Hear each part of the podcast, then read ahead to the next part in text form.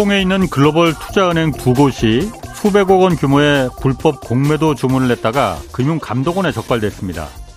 공매도는 주식을 빌려서 매도해야 하는데 이걸 실제 빌리지도 않고 빌린 것처럼 매도 주문을 냈다는 겁니다. 기관들의 이런 불법 공매도는 주가가 오르는 것을 막아서 개인 투자자들의 손실로 이어집니다. 금감원이 이번에 처음 적발한 이 불법 공매도에 최대 규모의 과징금을 부과할 계획이라고 금감원이 밝혔는데 이 과징금이 솜방망이일지 아니면 정말 쇠몽둥이 과징금이 부과될지 이것도 한번 지켜보겠습니다. 네, 저는 경제와 정의를 다잡는 홍반장 KBS 기자 홍사원입니다. 이번 주 청취율 조사 기간입니다. 그래서 이벤트 준비했습니다. 오늘부터 금요일까지 매일 퀴즈를 낼 텐데 정답 보내주시면 매일 12번씩 추첨해서 치킨 쿠폰 보내드리겠습니다. 자, 퀴즈 주관식입니다. 아, 산업의 쌀로 불리는 이것은 TV와 스마트폰, 자동차, 컴퓨터 등 이 전자, 전자기기뿐 아니라 인공지능과 우주 개발 등의 필수적인 요소입니다. 이게 무엇일지가 아, 퀴즈입니다. 세 글자고 삼성전자와 SK 하이닉스가 잘 만듭니다. 어, 정답 아시는 분은 짧은 문자 50원, 긴 문자 100원이 드는 샵 9730으로 정답과 함께 이름, 연락처, 주소 보내주시면 됩니다. 자, 홍사원의 경제쇼 출발하겠습니다. 유튜브 오늘도 함께 갑시다.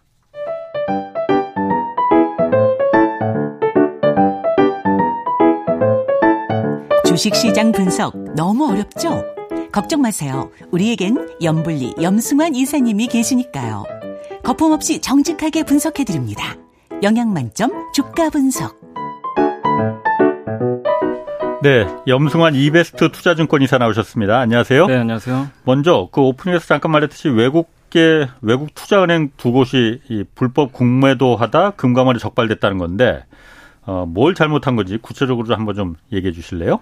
일단 이제 여기서 10개 기업에 대해서 아니 110개 기업에 대해서 음. 560억 정도 이제 예. 공매도를 했는데 예. 그게 이제 우리나라 같은 경우는 미국은 뭐 이게 약간은 허용을 해준다고도 하는데 예. 한국은 일단 무조건 공매도를 하고 싶으면 먼저 빌려야 됩니다. 예, 어. 주식을 빌린 다음에 예. 그 다음에 매도 체결을 해야 되는데 예. 그게 아니라 이제 안 빌리고 한 거죠. 어, 빌린 것처럼 네, 빌렸다고 그러니까 하고. 예, 어차피 빌릴 거니까. 빌릴 거니까. 그, 이게 그 이유 중에 어. 하나가 이제 우리나라가 결제일이 이틀 후잖아요. 예, 그렇지. 예. 그걸 좀 약간 이용을 한것 어. 같더라고요. 그래서 예. 지금 미리 좀 매도를 먼저 체결을 해놓고 예. 그 다음에 이틀 후에 이제 빌리면 되니까. 예. 그걸 좀 예. 이용을 한 것 같더라고요. 그래서 어. 사실 그러다 보니까 이게 미리 좀 인지하기가 좀 어려웠던 것 같아요. 이 정, 이쪽 그 금감원에서 그 금감원 쪽에서는 왜냐하면 이제 결제일에 맞춰서 그게 딱 이렇게 체결이 되, 이게 그 되다 보니까 근데 아 그럼 이틀 뒤에 빌리긴 빌린 거예요? 그럼 실제로? 이틀 뒤에 빌려서 이제 빌렸으니까 티가 안 났겠죠. 어. 네. 왜냐하면 이제 그게 만약에 그 상태로 예. 이게 안 맞아 버리면 예. 결국은 이제 나중에 몇달 동안 빌리고 이런 게 아니고 이틀간만 그럼 딱 그럼 그 근데 이게 정확하게 그게 다 포함된 건지는 음, 저도 이제 기사만 봐가지고는 어. 정확히 좀 모르겠는데 예. 근데 어쨌든 뭐 그거 자체로도 불법은 맞으니까요. 예, 당연히. 예. 근데 이제 BNP 파리바랑 홍콩 HSBC 예. 여기로 이제 밝혀졌고 예. 어쨌든 이게 좀 문제가 되는 거는 보유 전량이 적은 걸 알고 있었어요. 당연히 음. 자기네가 예. 이게 이제 불법이라는 거 인지하고 있었는데도 예. 뭐단 이틀이라 하더라도 그걸 상습적으로 했다는 게 좀 문제가 되는 거죠. 그럼 그, 그 BNP 파리바나 HSBC는 이게 그러니까 빌릴 주식이 없는데도 빌린 것처럼 한 게 이게 불법이라는 거 알고 있었던 거죠, 이게. 그러니까 이제 기사 내용을 제가 이제 읽어보면서 이해한 건 아, 뭐냐면 예. 이제 저도 이제 뭐 제, 저도 제가 공매도를 해본 적이 없기 음. 때문에 근데 이제 그 제가 이제 정확하게 인지한 거는 뭐냐면은 그 여기서 예. 공매도로 해서 수익을 내기, 내려고 했더기보다는 아이비가 예. 여기 아이비에 보통 이제 계약을 맺거든요. 근데 어. 무슨 계약을 맺냐면은 이제 스와프 계약이라는 게 있는데 자기네가 이제 일반적인 투자자들 보면 헤지 펀드도 많고 하잖아요. 예, 예. 근데 그 주식 빌리기가 사실 그렇게 쉬운 건 아니에요. 아, 그래요? 네. 기관들끼리 서로 공매도 할 때 내 거 빌려가 빌려줄게 이렇게 하는 쉽지 않나 보죠, 그게. 그러니까 이제 그게 어. 되는 데도 있고 어. 뭐 빌리기 어려운 것도 있고 음, 사실 예. 이제 물량이 없는 경우들도 있거든요. 그렇지. 근데 예. 이제 아이비들은 굉장히 그걸 잘 어. 컨트롤하거든요. 아이비는 이제 투자은행. 네. 예. 그러니까 이제 맡기는 거죠. 예. 우리가 수수료 줄 테니까 예. 다 해달라. 어, 그럼 여기서 다 해줘요. 아. 이제 빌리기도 하고 공매도까지 쳐줍니다. 수수료 먹고. 예. 근데 어허. 여기서 해주는 이유는 수수료로 이제 받기 때문에 당연히. 근데 대신에 여기에 대한 손실은 투자자가 지는 그렇지. 거예요. 자기네 지는 건 어, 아닙니다. 어. 근데 자기네들도 해지하기 위해서 예. 추가로 또 매도를 한다고는 하더라고요. 음. 일부분은. 근데 이제 이거를 그러면 이제 만약에 뭐 공매도가 어쨌든 우리나라에서 불법은 아니기 때문에 예. 했으면 여기 규정에 맞게 했으면 뭐 문제가 될 건 없는데 그렇지. 예. 규정을 예. 알고 있잖아요. 예. 알고 있는데 예를 들면 이번에 그 이승우 조사 이국장의 그 답변을 보니까 예. 뭐라고 돼 있냐면 뭐 예를 들면 이제 100만 원어치를 예. 이제 뭐 예를 들면 이제 100만 원어치 공매도가 가능해서 빌리기로 했어요. 음. 빌리기로 했는데 이게 보니까 200만 원까지도 가능한 거예요. 음, 음. 지금 이게 어, 이 정도까지 최대한 빌릴 수 있겠다. 예. 그럼 200을 200만 원을 그냥 자동으로 매도를 해버린다고 합니다. 빌렸다고 나는 빌렸어 하고 그냥 네. 스스로 믿고. 예. 어. 그러니까 이제 어. 원래는 이제 여기서 요청한 건 100인데 그렇지, 그렇지. 200까지 해버리는 거. 어. 그럼 수수료 더 많이 나오겠죠. 음, 더 많이 나가니까. 예. 그리고 이제 결제일이 이틀 후니까 예. 이제 이틀 후에 다 200 빌렸잖아요. 예. 이제 빌린 거를 이제 채워 넣는 거죠. 어. 떻게 보면. 약간 이제 그런 식으로 예. 좀 어떻게 보면 좀 악용을 한 거죠. 어떻게 보면. 음. 예. 그래서 그 약간의 그런 좀 부분들이 있었는데 어쨌든 이제 이승우 조사 이국장도 했던 얘기는 뭐냐면 예. 이것 때문에 뭐 이, 이 불법 공매도 때문에 뭐 주가가 급나가고 그것까지는 알 수는 없다. 근데 왜냐하면 이제 이들은 중계를 했기 때문에 예. 그건 알 수는 없지만 어쨌든 불법인 게 좀 밝혀졌기 때문에 예. 제도 개선도 좀 필요하고 아마 과징금은 예. 그 얼마나 38억 맞은 게 그동안 최고치였대요. 올해 3월에 예. 과징금 제도가 도입이 됐거든요. 예. 그래서 오스트리아 ESK 자산이라는 데가 예. 전에 21년도에 에코프로 HN 있죠. 어, 에코프로 계열사 중에 상장된 어, 배터리 이제 재활용하는 네. 어. 그 아, 재활용 말고 그 HN이 아마 그걸 거예요. 친환경 쪽인 제가 알고 있는데. 그러니까 배터리 폐배터리 이제 재생하는 거 아니에요? 거기가? 뭐 어쨌든 아니, 아니 아무튼 H는 그, 제가 알기로는 예, 그, 예. 예. 예. 환경 회사로 좀 제가 아하, 알고 있는데 예.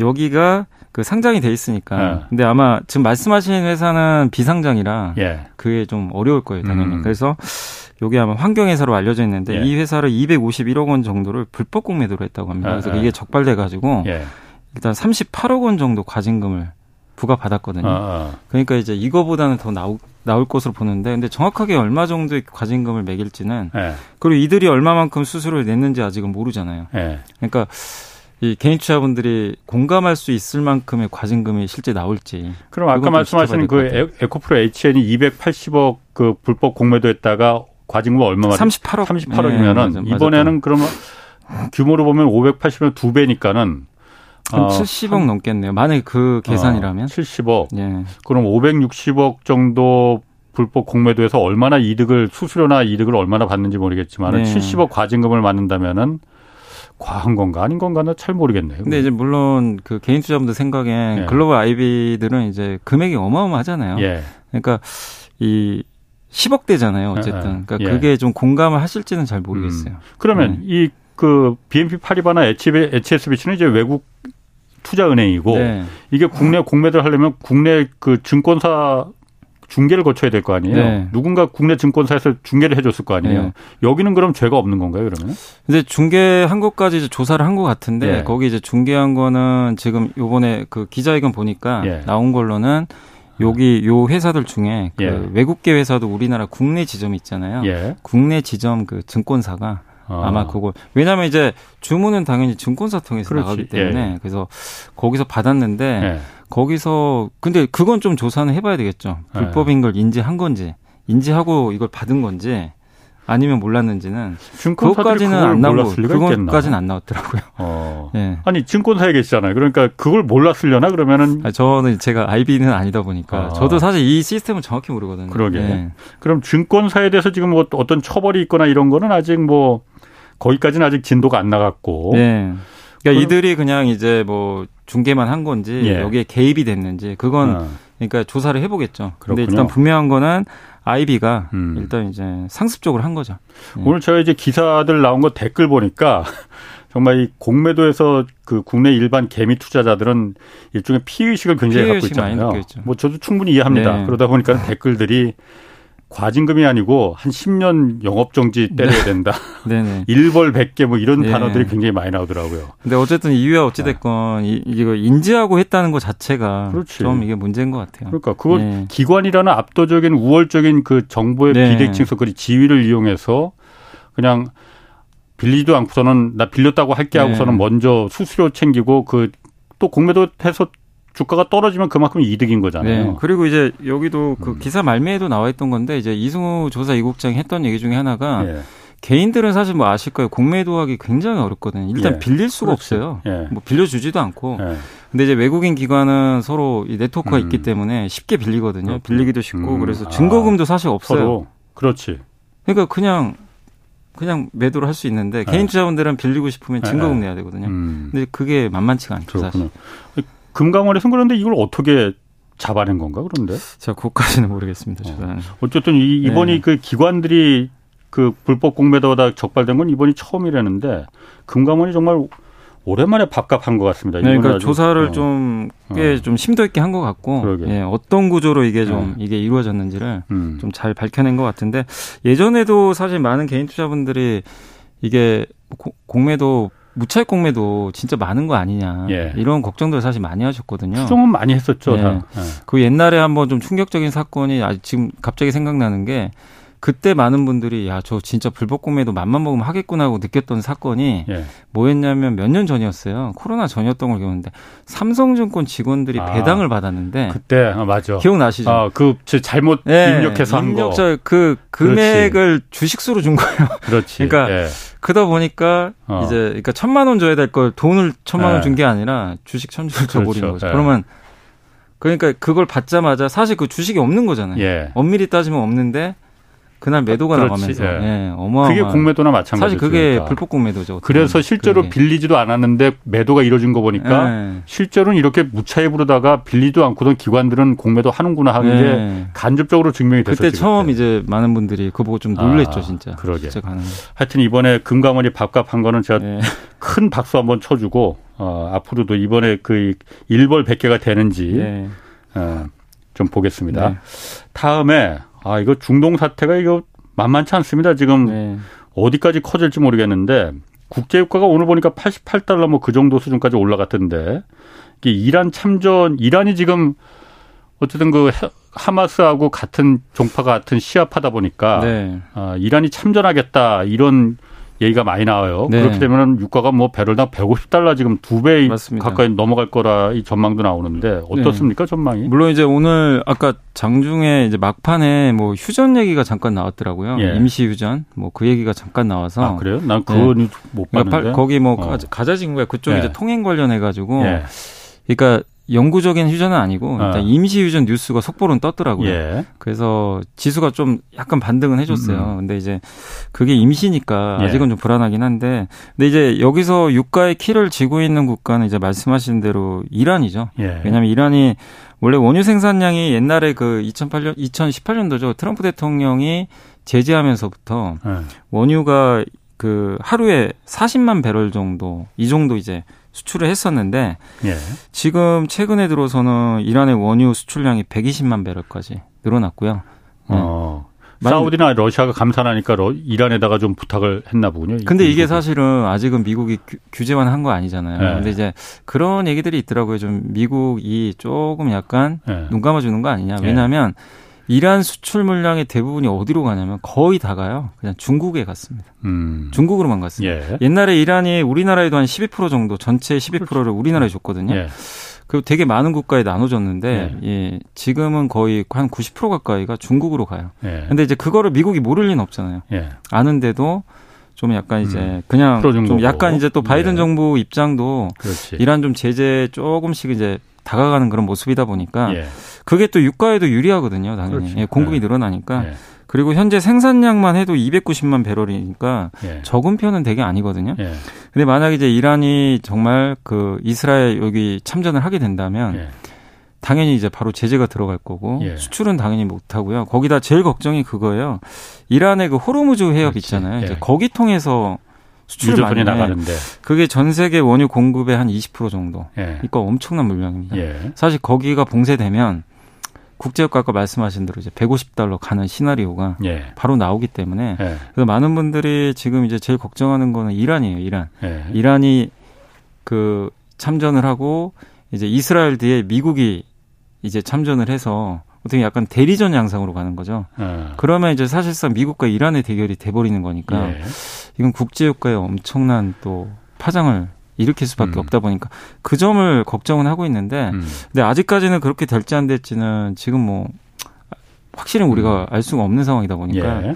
조금 더 상황 지켜봐야 될것 예. 같습니다. 뭐 누가 잘했냐 잘못했냐 이건 뭐 여미사님께 따져 물을 건 예. 아니고 만약에 그러면 국제유가가 그렇게 뭐 150다 100달러 만에 넘어서 그러면은 다시 이게 인플레를 자극할 거 아니에요. 네네네. 그럼 물가 다시 오를 테고 네. 겨우 잡으려고 잡히는 것 같았던 이제 물가 이제 좀 잡아보려 아직 잡힌 것도 아니야. 잡, 잡아보려고 하는데 네. 다시 이제 불 붙이는 성냥불 긋는 격이 돼버린 거잖아요. 네. 이게 그럼 주식시장에는 어떻게 영향을 좋을 것 같지는 않은데 당연히. 아유, 굉장한 악재입니다. 이건 네. 굉장한 악재고 우리 작년에 그 2 월 달에 예. 러시아가 우크라이나 침공하고 나서 예. 다들 설마 했잖아요. 침공할까 했는데 예. 침공하고 나서 국제유가 120달러 갔을 예. 때 예. 시장은 폭락했고 예. 그때 주식시장이 2100포인트대까지 빠졌거든요. 근데 그 전에 2021년도에 3,300에 있던 지수가 2,100을 갔으니까. 근데 그 이유 중에 또 하나가 사실은 유가 때문이거든요. 우리나라는 그 이 수입 물가의 대부분이요. 예. 많은 비중이 에너지거든요. 그 중에서도 원유거든요. 예. 그래서 우리나라가 이제 수출 물가도 있고 수입 물가가 있는데 예. 수출 물가에서 수입 물가 빼면 마진이 나와요. 기업들에. 예. 예. 근데 이게 최근에는 그래도 플러스예요. 예. 근데 작년 같은 경우는 이게 반대로 바뀌었죠. 음. 그러니까 이제 이익이 안 좋아질 수밖에 없는. 그러니까 결국엔 이게 부메랑으로 지금 국제유가 오른다고 해도 당장 영향은 사실 안 줘요. 예. 근데 몇 달 후에는 그 원유가 우리나라에 그렇지. 들어오기 때문에 그렇지. 막대한 타격을 주는데 이게 100달러 넘어가고 이제 120달러 넘어가면 기업들의 마진에 엄청난 영향을 좀 줄 거라고 하더라고요. 근데 이게 네. 만약에 150달러로 가면 이 네. 충격은 이제 말할 수도 없고 거기다가 이 이렇게 되면 이제 전쟁이 크게 발생한다는 얘기잖아요. 그렇죠. 그러면 이제 경기가 안 좋아지잖아요, 당연히. 어. 그럼 금리를 낮춰야 되는데 낮출 예. 수가 없어요. 예. 그 예. 물가 때문에. 예. 그럼 미국 연준이 또 추가 인상할 수도 있는 거고. 예. 그러니까 이게 스태그플레이션이라고 그러죠. 음. 물가는 오르는데 경기는 안 좋아지고 그런데 그렇게 되면 중앙은행은 손쓸 게 없어요. 그렇지. 물가냐 그렇죠. 경기냐인데. 예, 예. 근데 경기 살리자고 금리 낮추자니 물가 또 자극할 예. 거고. 그렇다고 또 금리 인상만 또 바라보기도 굉장히 힘들고. 예. 그러니까 이제 굉장히 진퇴양난에 어. 빠질 수밖에. 뭐 우리나라만 힘든 게 아니라 미국이 그래도 뭐 선택지가 있을 것 같은데 왜냐하면 네. 미국은 요즘 금리가 5%넘 는다 하더라도 경기가 죽질 않으니까 네. 미국은 통화 정책에서 손, 선택지가 있을 것 같은데 걱정은 진짜 우리나라일 것 같아요. 네, 우리 한국은 네. 어쨌든 원유를 또 미국은 또 직접 생산도 하잖아요. 근데 이제 우리 네. 한국 같은 경우 그게 안 되기 때문에 네. 좀 이런 일이 발생 안 하기를 좀 바라는 마음입니다. 그나마 조금 좀 그 희망 희망을 아직 미리 얘기하기는 좀 네. 쉽지 않을 것 같은데 이 반도체 가격이 네네. 반도체가 조금씩 살아날 분위기를 보이고 있다고 하잖아요. 네. 메모 특히 메모리 반도체 가격이 어 4분기에는 이제 다시 이제 바닥을 치고 상승을 할 것이다 이런 예측이 많이 나오는데 네. 일단 이렇게 예측하는 근거는 뭡니까 이게? 뭐 최근에 물론 네. 이제 현물 가격이 조금씩은 오르고 있는데 가장 많이 들어보신 게 그걸 거예요. 아 삼성전자마저도 감산한다. 네. 그래서 작년에 네. 하이닉스가 먼저 했잖아요. 뭐, 마이크론. 예. 예. 그리고 버티다가 사실 이제 올해 들어와서 삼성이 예. 감산했는데 그 감산 폭이 점점 커지고 있어요. 역으로 아. 따지면 그만큼 안 좋다는 얘기예요. 예. 그러니까 이제 그렇게 공격적으로 감사 안 하면 못 버틸 정도로 이렇게 음. 감사하는데도 이번에 그 메모리 반도체는 또 적자 났잖아요. 실적을 딱 열어보니까 3분기 실적이. 네, 그러니까 전체 네. 실적은 흑자인데 어. 그게 스마트폰으로 본 돈이에요. 아, 메모리는 아직도 그럼 적자예요? 그러면? 적자예요. 메모리는 아직도 한 3조 원 정도 네. 적자 난 걸로. 대부분 낸드 쪽에서 적자가 난 걸로 추정을 예. 하는데 어쨌든 만약에 감산을 안 했으면 더 큰 적자가 났을 수도 사실 있겠죠. 음. 그나마 이제 최근에 그래도 좀 감산을 하다 보니까 예. 감산을 하면 일단 공급이 줄거든요. 예. 그래서 이제 재고가 줄어드니까 예. 이 반도체 가격은 이제 조금씩은 이제 바닥 다지고 올라갈 수 있는 거고 그리고 수요가 두 가지 수요가 있어요. 반도체를 여러분이 사는 건 사실 아니잖아요. 내가 뭐 PC 교체하지 않는 이상 예. 업그레이드 하신 그렇지. 분들은 좀 간혹 어. 사시는 분이 있는데 대부분은 어. 우리가 반도체를 살 이유가 별로 없습니다. 예. 대부분 이런 스마트폰 만드는 업체나 PC 업체가 사는데 예. 이들 업체들이 작년에 경기 안 좋을 때 음. 미리 재고 조정을 다 해놨어요. 아. 그러니까 반도체 재고가 별로 없어요, 사실. 아. 예. 근데 이제 근데 최종적으로 우리가 스마트폰이나 PC를 사야 이 사람들도 좋잖아요. 예. 좋은데 그 전에 앞서서 일단 반도체가 너무 없으니까 네. 적정 재고 밑으로 가니까 가격은 또 많이 떨어졌겠다. 음. 그러다가 저렇게 자꾸 감산해가지고 나중에 가격 올라가면 비싸게 또 사야 되거든요. 아, 그럼 지금 미리 또 다시 미리 사... 는 거예요. 어. 그러니까 삼성전자도 뭐라고 예. 했냐면 더 이상 싸게 안 팔겠다. 아. 이렇게 얘기를 해버린 거예요. 예. 옛날에는 special deal이라 그래서 예. 여기 한 100만 원에 거래되는 거를 예를 들면 삼성이 이제 하도 안 좋으면 80만 원에 야 내가 깎아줄게. 80 아. 가져가. 예. 이런 것들도 있었나 봐요. 어, special deal. 어. 근데 요즘에 이제 그런 걸 안 한다고 합니다.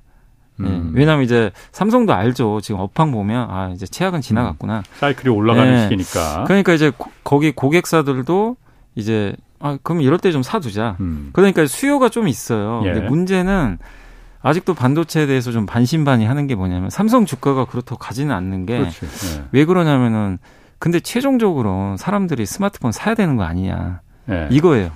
이걸 사야 결국에 이 재고가 완전히 어. 해소가 되는데 예. 이게 지금 여기 스마트폰을 만드는 기업들은 반도체를 주문을 해가지고 어쨌든 만들어냈어요. 그렇지. 근데 안 사요. 예. 그럼 재고가 또 쌓이는 거죠. 아니, 스마트폰이야 그래도 그 수요가 꾸준히 있는 거 아니에요? 아유, 근데 수요가 꾸준할 줄 알았는데 예. 매년 역성장을 하고 있습니다, 지금. 스마트폰이 그러니까 왜냐하면 새 모델 나오면은 다들 그거 살라고 줄 서서 기다리고 막 그런다고 그러는데. 근데 이제 그 네. 수요가 네. 매년 이게 조금씩 줄어들다 음. 보니까 물론 이제 아이폰 같은 인기 있는 것도 있지만 근데 예. 이번에 또 아이폰도 발열 이슈도 좀 있고 그래서 예.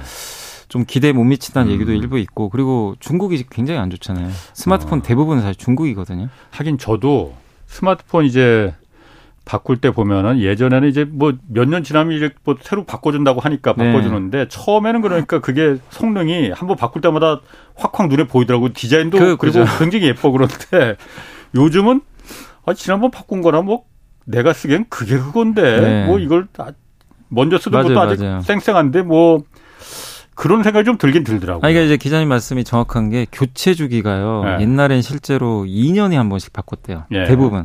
예. 근데 지금은 36개월에서 40, 40개월 정도? 예. 그러니까 3년이 넘어가요. 그럼 교체 주기가 긴다는 그래. 얘기는 결국 그렇죠. 반도체 수요는 당연히 안 좋고 예. 거기다가 PC도 사람들이 안 사고요. 예. 전만큼 왜냐하면 3년 전에 코로나 터졌을 때 예. 재택근무하느라고 노트북 많이 샀잖아요. 예. 교체 주기가 최소 4, 5년은 걸려요. 예. 그러니까 이제 내년에는 좀 수요가 살아날 수 있는데 예. 아직은 안 좋고 또 서버 회사들도 AI 투자하느라고 전통 전통 서버 있죠. 그건 또 투자를 줄이고 있는 거죠. 어. 이러다 보니까 최종적으로 수요는 살아나야 되는데 네. 이게 안 살아나는 거죠. 그게 네. 어쨌든 그 수요를 살리려면은 뭔가 새로운 혁신이 하나 거기서 빵 터져줘야 되는데 네. 그 새로운 수요 중에 하나가 지금 말씀하신 네, 인공지능이잖아요. 인공지능이 아직은 이제 그 태동 단계인데 인공지능에 필요한 메모리가 또 따로 있다면서요. 따로 그러니까 전통적인 메모리가 네네. 아니고 그 HBM이라는 거, 네. 고대역폭 메모리라고 하는데 그러니까, 그러니까 좀 성능이 좋은 메모리잖아요. 네. 인공지능에 쓰는. 네, 맞습니다. 이게 그런데 SK 하이닉스에서 개발한 거예요, 이게? 처음에 개발한 게 2013년에 어. 하이닉스가 세계 최초로 예. 개발한 걸로 알려져 있고요. 예. 근데 이제 이걸 개발을 했는데 하이닉스가 이제 원조격이긴 한데 예. 문제 뭐였냐면 이제 다 비슷하게 만들었어요. 근데 이제 여기는 삼성전자도 이걸 만든 해요. 거예요, 지금? 마이크론도 해요. 아, 하는데 아. 이제 하이닉스와 삼성 마이크론의 차이가 좀 벌어졌어요. 뭐가 벌어졌냐면 네. 하이닉스는 여기에 아주 집중한 거예요. 이 시장 언젠가 열린다. 아, 그러니까 네. 하이닉스가 되게 지금이야 주가 많이 올랐잖아요. 예. 근데 불과 5초만 해도 되게 힘들었거든요. 예. 정말 힘들어서 어. 이게 삼성이 감산하면 진짜 큰일 난다. 음. 올해 막 10조 적 잡을 거다. 예. 이 얘기가 나올 정도였는데, 근데 그때 하이닉스는 기술로 좀 뚫자고 했던 것 같아요. 그래서 예. HBM은 그동안 또 연구 개발도 많이 했고, 예. AI에는 이 HBM 메모리가 필요한 게 이게 그 일단 용량도 훨씬 크고 이게 아파트처럼 쌓는 거거든요. 예. 그리고 이 입출력 단자라 그러죠. 거기 예. 이제 그 데이터들이 왔다 갔다 하는 단자가 기본적으로 옛날 옛날 반도체 같은 음. 경우는 뭐한뭐 32, 2차선이라고 한다면 음. 여기는 1024차선이 들어가니까 2차선에서 1024차선으로 그러니까 30 어. 아, 32차선이니까 아마 아, 거예요. 예. 그러니까 어마어마한 차이가 있는 아. 거죠. 근데 이거를 그 탑재를 하면 당연히 그렇죠. AI 이 데이터 주고받아야 되잖아요. 예. 계속 빠르게 빠르게. 그래서 우리한테 ChatGPT가 음. 답변도 해주고 예. 하는 건데, 근데 이제 하이닉스 또 운도 좋았던 게 OpenAI가 ChatGPT를 예. 발표를 했는데 음. 거기에 이제 들어가는 그 생성형 AI 관련된 반도체가 엔비디아가 담당을 하고 있었는데 예. 그 수요가 폭발을 하는데 알고 봤더니 거의 독점으로 하이닉스 걸 쓰고 있었던 거예요. 또 하이닉스의 그 네. HBM3 HBM 가장 이제 성능이 좋았던 걸로 아. 좀 보이고 그 HBM3 가장 또 먼저 만들었던 네. 걸로 좀 알려 있고 그리고 삼성전자가 좀 뼈아팠던 게 네. 약간 좀 일부 좀 이게 기사도 찾아보니까 좀 등한시했던 거 아닌가. HBM에 대해서. 네, 왜냐하면 HBM 그렇게 용도가 많이 없었거든요 그 동안은. 그러니까 제가 지난 주에 그 반도체 전문가 한 네. 아니 이름을 까먹었네 나오셨는데 네. 그 성능 그 차이가 일본 메모리는 여태까지 속도 그러니까 데이터를 주고받는 속도를 네. 갖다가 시속 100km에서 200km 막 이렇게 높이는데 맞아, 맞아. 했는데 네. 이 HBM이라는 거는 속도는 좀 늦어. 네. 그런데 한꺼번에 아까 말씀하신 대로 2차선이 아니고 32차선으로 많은 네. 데이터를 한꺼번에 막 주고받을 수 있어서 네. 속도는 좀 느리더라도 네. 그래서 인공지능에 이게 절대적으로 유리하더라라고 하더라고요. 네, 맞습니다. 그러면은 엔비디아가 지금 사실 인공지능에선 가장 뭐 화두가 되는 기업이잖아요. 예. 여기가 그럼 SK 하이닉스 메모리만 그럼 지금 써요, 그러면? 지금은 그런 걸로. 그러니까 HBM3를 예. 물론 지금 점유율로 전체 HBM이 여기만 쓰는 건 아니에요. 예. 다른 데도 들어가는데 예. 그동안은 비중이 높지는 않았어요. 예. 뭐 AI가 그렇게 많이 쓰이지 않다 그렇죠. 보니까. 근데 예, 이게 생성의 AI 챗GPT 나오고 음, 나서 그때부터. 폭발을 한, 했는데 알고 봤더니 엔비디아가 대부분 이제 하이닉스를 썼던 거죠. HBM3가 최신 모델인데 근데 이제 후발 지금 삼성과 마이크론 이게 준비가 늦었던 거예요. 네. 그러니까 이제 거의 지금 독점으로 가고 있고 그래서 아시겠지만 요즘에 주가 보면요. 네. 하이닉스는 이 급락장에도 주가가 안 빠지고요. 그렇구나. 오히려 올라가고 네. 있어요. 계속. 아, 그럼 이게 HBM 때문에 그런 거구나. 네. 그, 왜냐하면 옛날에는 삼성 하이닉스가 가면 같이 가고 그렇죠. 빠지면 오히려 빠지면 네. 하이닉스 더 빠졌죠. 네. 옛날에는. 그렇지. 근데. 지금은 요즘엔요. 장 급나가는데 네. 삼성은 좀 빠졌거든요. 예. 하이닉스는 오히려 지금 계속 천천히 올라가고 있습니다. 주가. 아. 그러니까 이게 차별화되는 게 예. 결국에 이 HBM의 경쟁력 같고 엔비디아가 일단은 하이닉스에 좀 낙점을 했기 때문에 예. 근데 삼성이 저번 한 한 달 전이었나요? 2, 주 전인가 3주 전이었던 걸로 제 기억나는데 원래 엔비디아 테스트 통과했다라는 어, 그런 게 있었는데 예. 엔비디아에서 아직은 안 된다라는 어. 식으로 어. 또 기사가 또 나왔더라고요. 그러니까 아직은, 통과만 됐지 예, 그러니까 아직은, 엔비디아가 쓰지는 않겠다는 예. 거죠. 그러면. 네. 근데 그것도 이제 아직은 확인은 못 해요, 사실. 뭐 삼성이 음. 언급을 뭐 한 건 아니기 때문에 그렇지만 이제 어쨌든 이제 그런 기사 나오고 나면서 하이닉스 오히려 주가 더 올라가고 삼성은 밀려버렸거든요. 네. 그러니까 삼성과 지금 마이크론의 문제는 이게 만들 수는 있어요. 못 만드는 게 아닌데 문제는 납품을 해야 돼요. 납품도로 기술적으로도 SK 하이닉스는 그 1세대, 2세대, 3세대, 4세대 이렇게 네. HBM도 있는데 지금 4세대를 성공 개발에 성공했다고. 네, 개발에 성공했어요. 그러면은 에, 엔비디아 입장에서는 제가 엔비디아의 사장이라 하더라도 아, 여태까지 잘 적용해 문제 네. 없이 써왔고 그런 데를 계속 쓰지 굳이 새로운 데를 더 싸게 해주면은 모르 아 싸게 해주면 쓸 수도 있겠다. 근데 이제 이 메모리는 네. 어쨌든 이제 그 기술 격차가 제가 알기로는 뭐 어쨌든 삼성과 하이닉스가 아니 그 마이크론이 어떻게 하느냐에 좀 달려 있겠지만 예. 시간이 지나면 이제 대부분의 전문가들 의견은 다 비슷하게 쫓아온다. 아. 그러면은 그게 언제냐가 문제인 것 같아요. 예. 그러니까 시, 당, 지금 당분간 하이닉스가 유리한 건 맞는데 예. 만약에 쫓아왔을 때 엔비디아 입장에서는 하이닉스만 쓰는 것보다는 네. 고르게 쓰는 게 유리하다는 거죠. 음, 훨씬. 구매선을. 그래서 이번에 마이크론도 실적 발표할 때 CEO가 예. 좀 자신 있게 얘기하더라고요. 뭐 우리도 지금 테스트하고 있고 예. 아마 내년에는 공급할 것 같다. 약간 어. 그런 식으로. 물론 이제 그건 엔비디아의 선택의 문제지만 그래서 기술적으로는 그럼 세개 세 회사가 그렇게 큰 차이가 없는 거예요? 약간은 다른 걸로는 알고 있어요. 만드는 방식이. 예. 그러니까 뭐냐면은 제가 알기로는 그 후공정이기 때문에 마무리하는 음. 공정에서 칩과 칩을 서로 붙여야 되거든요. 예. 그러니까 이게 아파트 쌓는 거잖아요. 어. 그럼 뭐 예를 들면 12층 쌓을 때 예. 어떻게 얘를 아파트를 붙일 거냐 이거죠. 예. 밑에 이제 뭐 계단을 어떻게 만들 거냐. 음. 요건데 만들어서 붙일 거냐인데 삼성전자 같은 경우는 그거를 이게 예를 들면은 한 땀 한 땀 하는 거예요. 음. 이 층을 하나 하나씩 붙이는 거예요. 예. 천천히. 대신 정교하겠죠. 예. 근데 하이닉스는 반대로 5분에 넣는데요. 어? 반도체를 5분에 넣어요. 5분 같은 데 아, 넣어 5분 어, 전교분 예. 넣어가지고 예. 이 접착제 같은 게 있잖아요. 예. 그래서 한 번에 다 붙여버리는 거예요. 음. 그러면 이제 굉장히 속도가 빠르겠죠. 그렇겠네. 단점은 정교하지 않을 수 있는데, 예. 근데 일본에서 또 특수 소재를 좀 받아가지고 예. 그걸 개선을 했다고 하더라고요. 그러니까 음. 그게 좀 하이닉스의 경쟁력 아닌가. 그렇구나. 예. 알겠습니다. 그 반도체 관련해서 최근에 그 미국 정부가 어, 중국에는 삼성과 하이닉스 반도체 공장 있잖아요. 네네. 여기 그러니까 반도체 장비를 1년간 유예해 줬었는데 이번에 그래서 11월에 이게 다시 1년 돌아오니까 어떻게 해 줄까 이게 초미의 관심사였는데 네. 반입은 허용해 줬어요.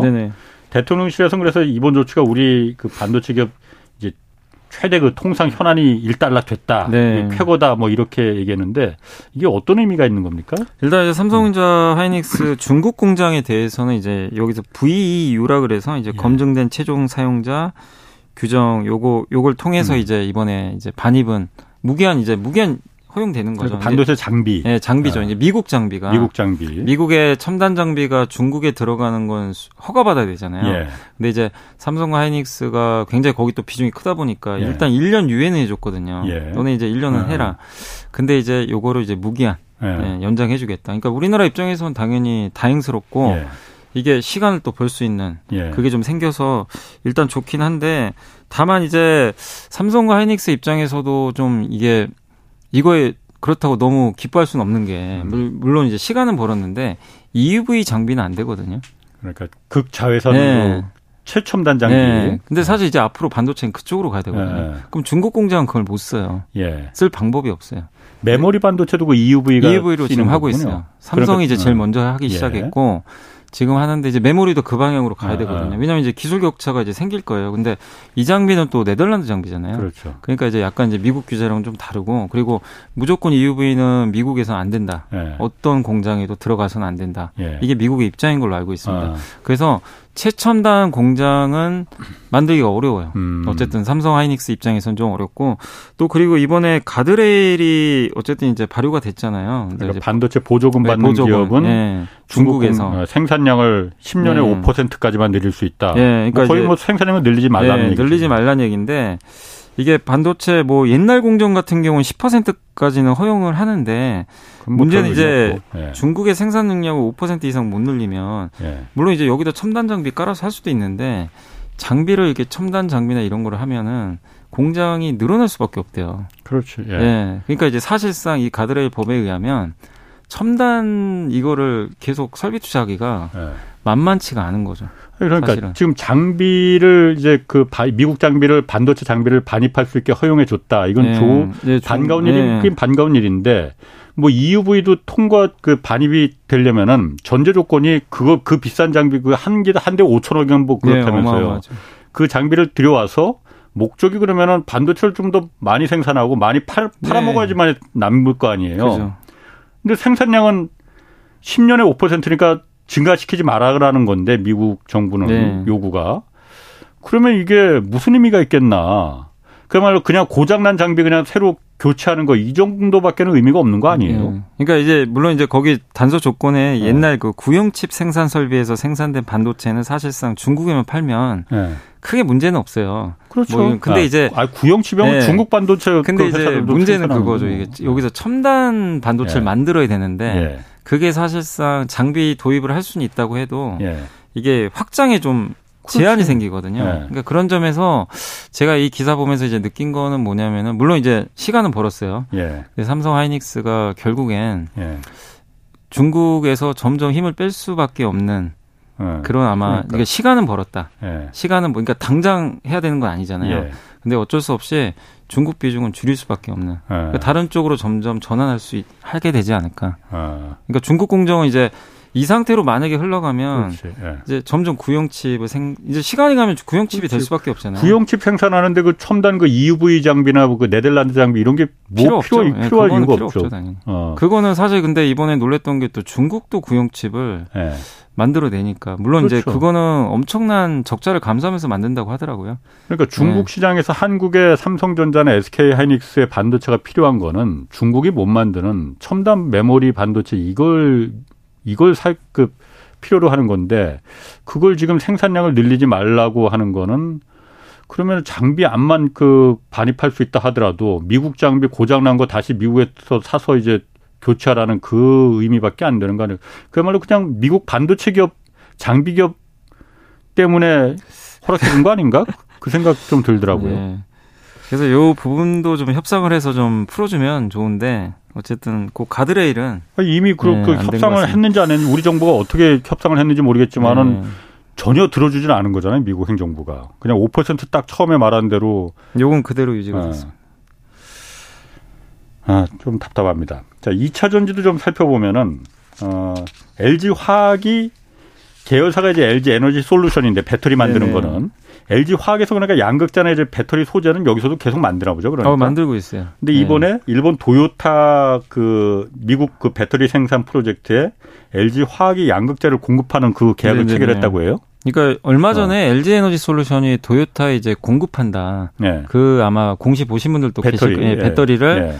단독으로 이제 만들어서 어. 이제 미국 쪽에 예. 도요타 이제 미국에 이제 전기차 만들 때 공급한다 예. 그랬는데 이번 계약은 뭐냐면 LG화학이 도요타도 북미의 자체 배터리 생산 시설 이제 만들거든요.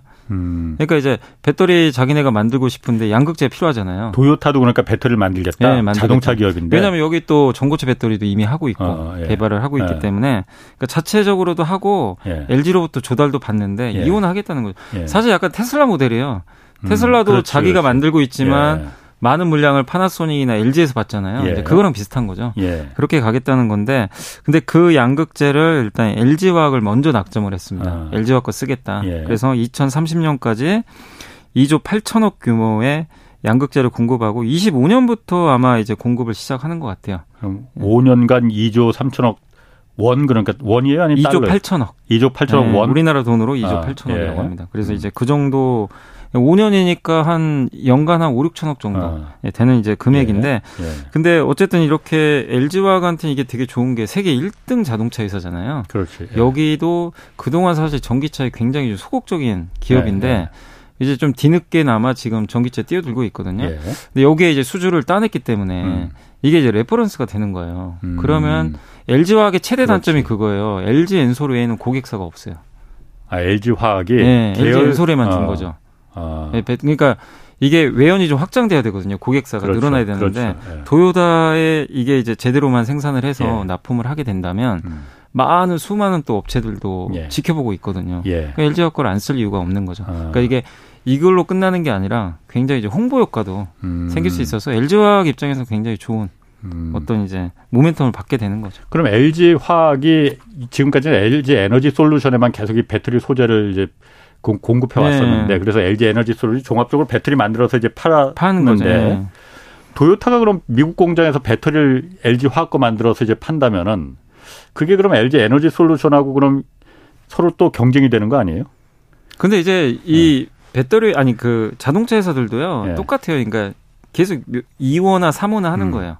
그러니까 자기도 만들고 예. 왜냐하면 근데 자기가 다 만들 수가 없어요. 예. 연간 음. 뭐 나중에 도요타도 목표는 천만 대 이상 판매하려고 할 거 아니에요. 음. 테슬라도 천만, 천만, 테슬라 목표는 2천만 대거든요. 예. 근데 그거를 자기네가 혼자 배터리 만들어서는 불가능합니다. 아, 할 수가 없어요. 그렇죠. 예. 돈도 어마어마하게 들고요. 음. 그리고 LG 에너지 솔루션이나 아마 제가 봤을 때는 또 도요타가 뭐 일본에 또 파나소닉도 있잖아요. 그렇죠. 자기네 나라. 그러니까 여러 회사를 네. 두면서 받는 게 그렇지. 사실 비용 면에서도 네. 더 나을 수 있게 리스크를 줄일 수도 있어요. 왜냐하면 네. 자기네가 직접 다 만들었다가 그렇죠.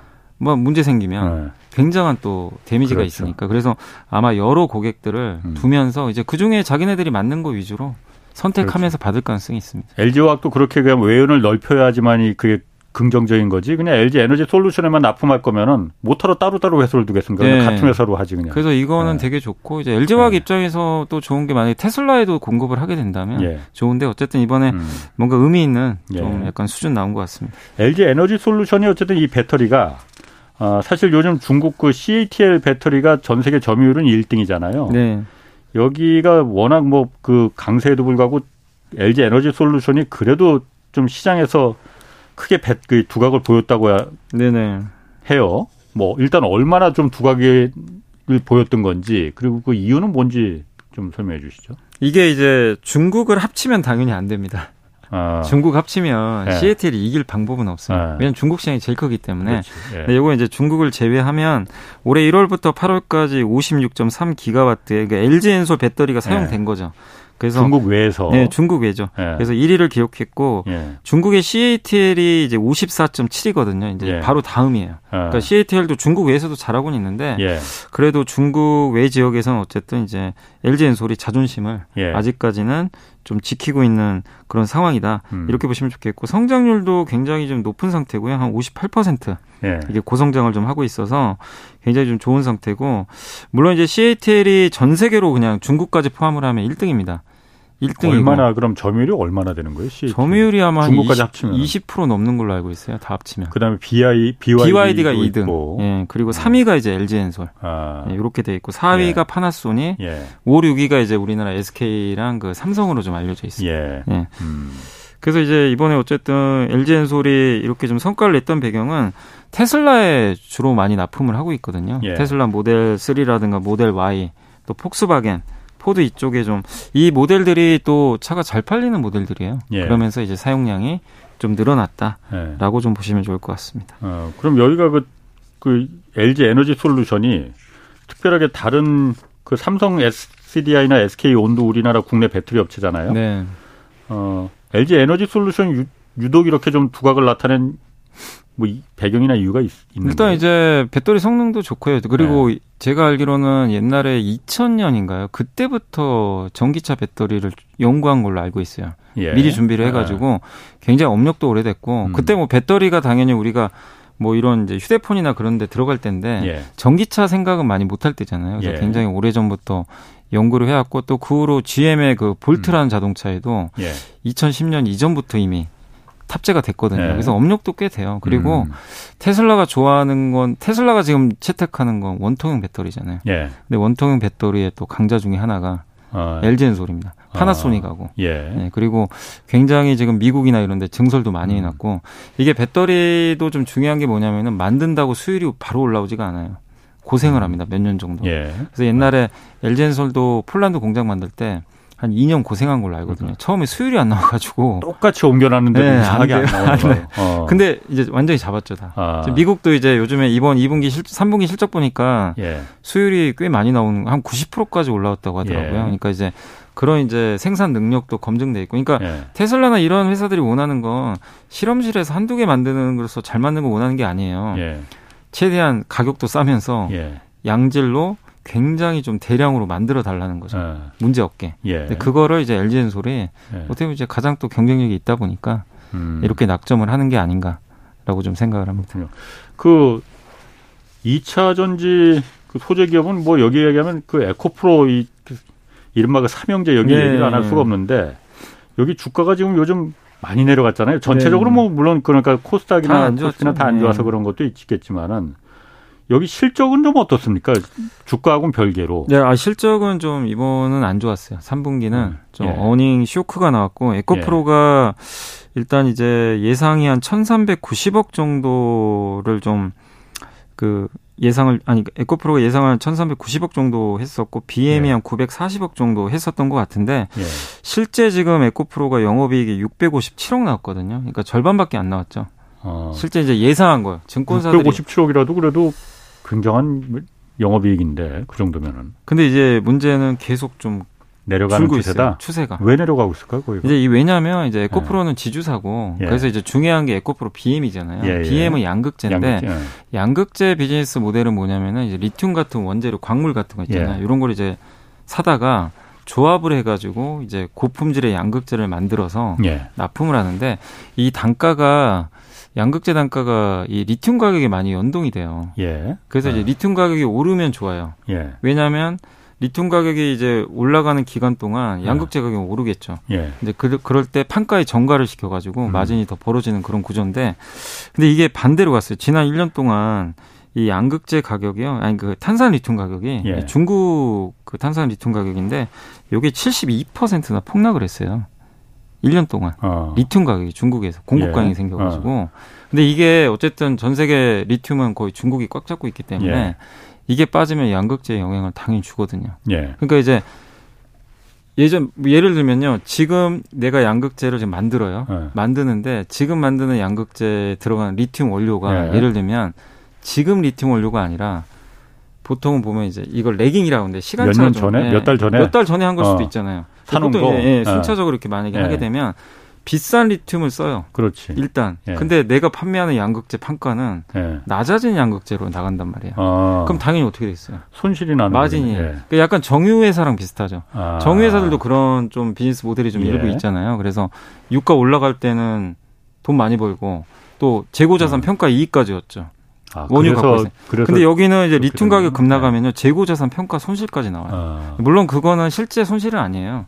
이 현물가가 떨어져서 그런 건데 그래서 이게 리튬 가격이 굉장히 중요한데 이게 폭락을 하다 보니까 아니, 중국 그 리튬 가격은 뭐 없어서 못 지금 뭐 못 구한다는데 왜 떨어졌을까? 근데 요새 좀 공급 과잉이랑 아. 얘기가 있어서 1년 동안 정말 많이 빠졌습니다. 예. 리튬 가격이. 그러다 보니까 이게 음. 영향을 줬고 사실 올해 이렇게 리튬 가격이 별로 안 좋았거든요. 근데 예. 이제 양극재 업체들의 주가는 굉장히 좋았어요. 어쨌든 좋았지만 어쨌든 이번 3분기 실적에서 드러난 거는 예.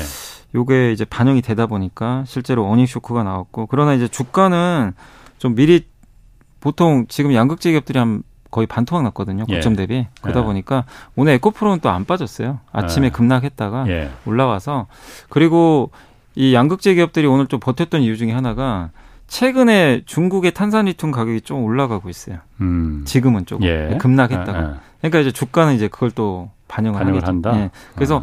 투자하신 분들이 생각할 거는 그렇군요. 물론 이제 다른 것도 중요하지만 리튬 가격도 좀 잘 체크하셔야 음. 될것 같아요.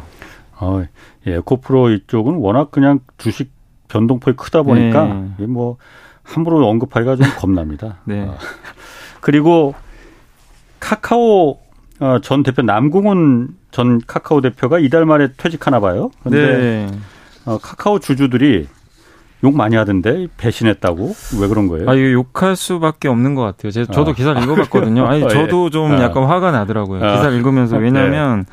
카카오가 그동안 주주들한테 실망을 너무 많이 줬잖아요. 뭐 예, 뭐 옛날에 그렇지. 스톡 옵션 예. 그 사건도 있었고 뭐 문어발식 확장부터 어, 해가지고 예. 근데 주주들한테 돌아온 건 별로 없는 것 같고 뭔가 지금 바뀐 것 같지도 않고 그 경영진들 때문에 주가가 계속 하락하니까 예. 주주들한테 손해가 돌아온 거죠. 뭐. 예. 뭐. 근데 이 상황에서 남궁훈 대표 아마 기억하실 거예요. 그때 나 월급 안 받겠다. 어, 15만 원갈 그, 어. 때까지. 어. 그 얘기를 했던 걸 아마 기억하실 텐데 주가 15만 원 갈 때까지 카카오. 예, 카카오 네. 갈 때까지. 근데 이제 네. 이 사람이 그 카카오 게임즈에 재직하면서 카카오 스톡 옵션을 받았거든요. 카카오 마... 게임즈의 주가 아니면 주식 아니면 카카오, 아니, 카카오 주식. 스톡 옵션을 게임즈에 게임즈에 아. 이제 이제 들어가면서 아, 예. 대신에 받은 거예요 스톡 아, 옵션을. 예. 그래서 이제 만 칠천 원대 행사가로 두 번에 걸쳐서 예. 행사를 했어요. 예. 그래서 이제 이거 합치니까 주당 차익이 4만 원 수준이 나오면서 94억 정도. 이익을 낸 거예요.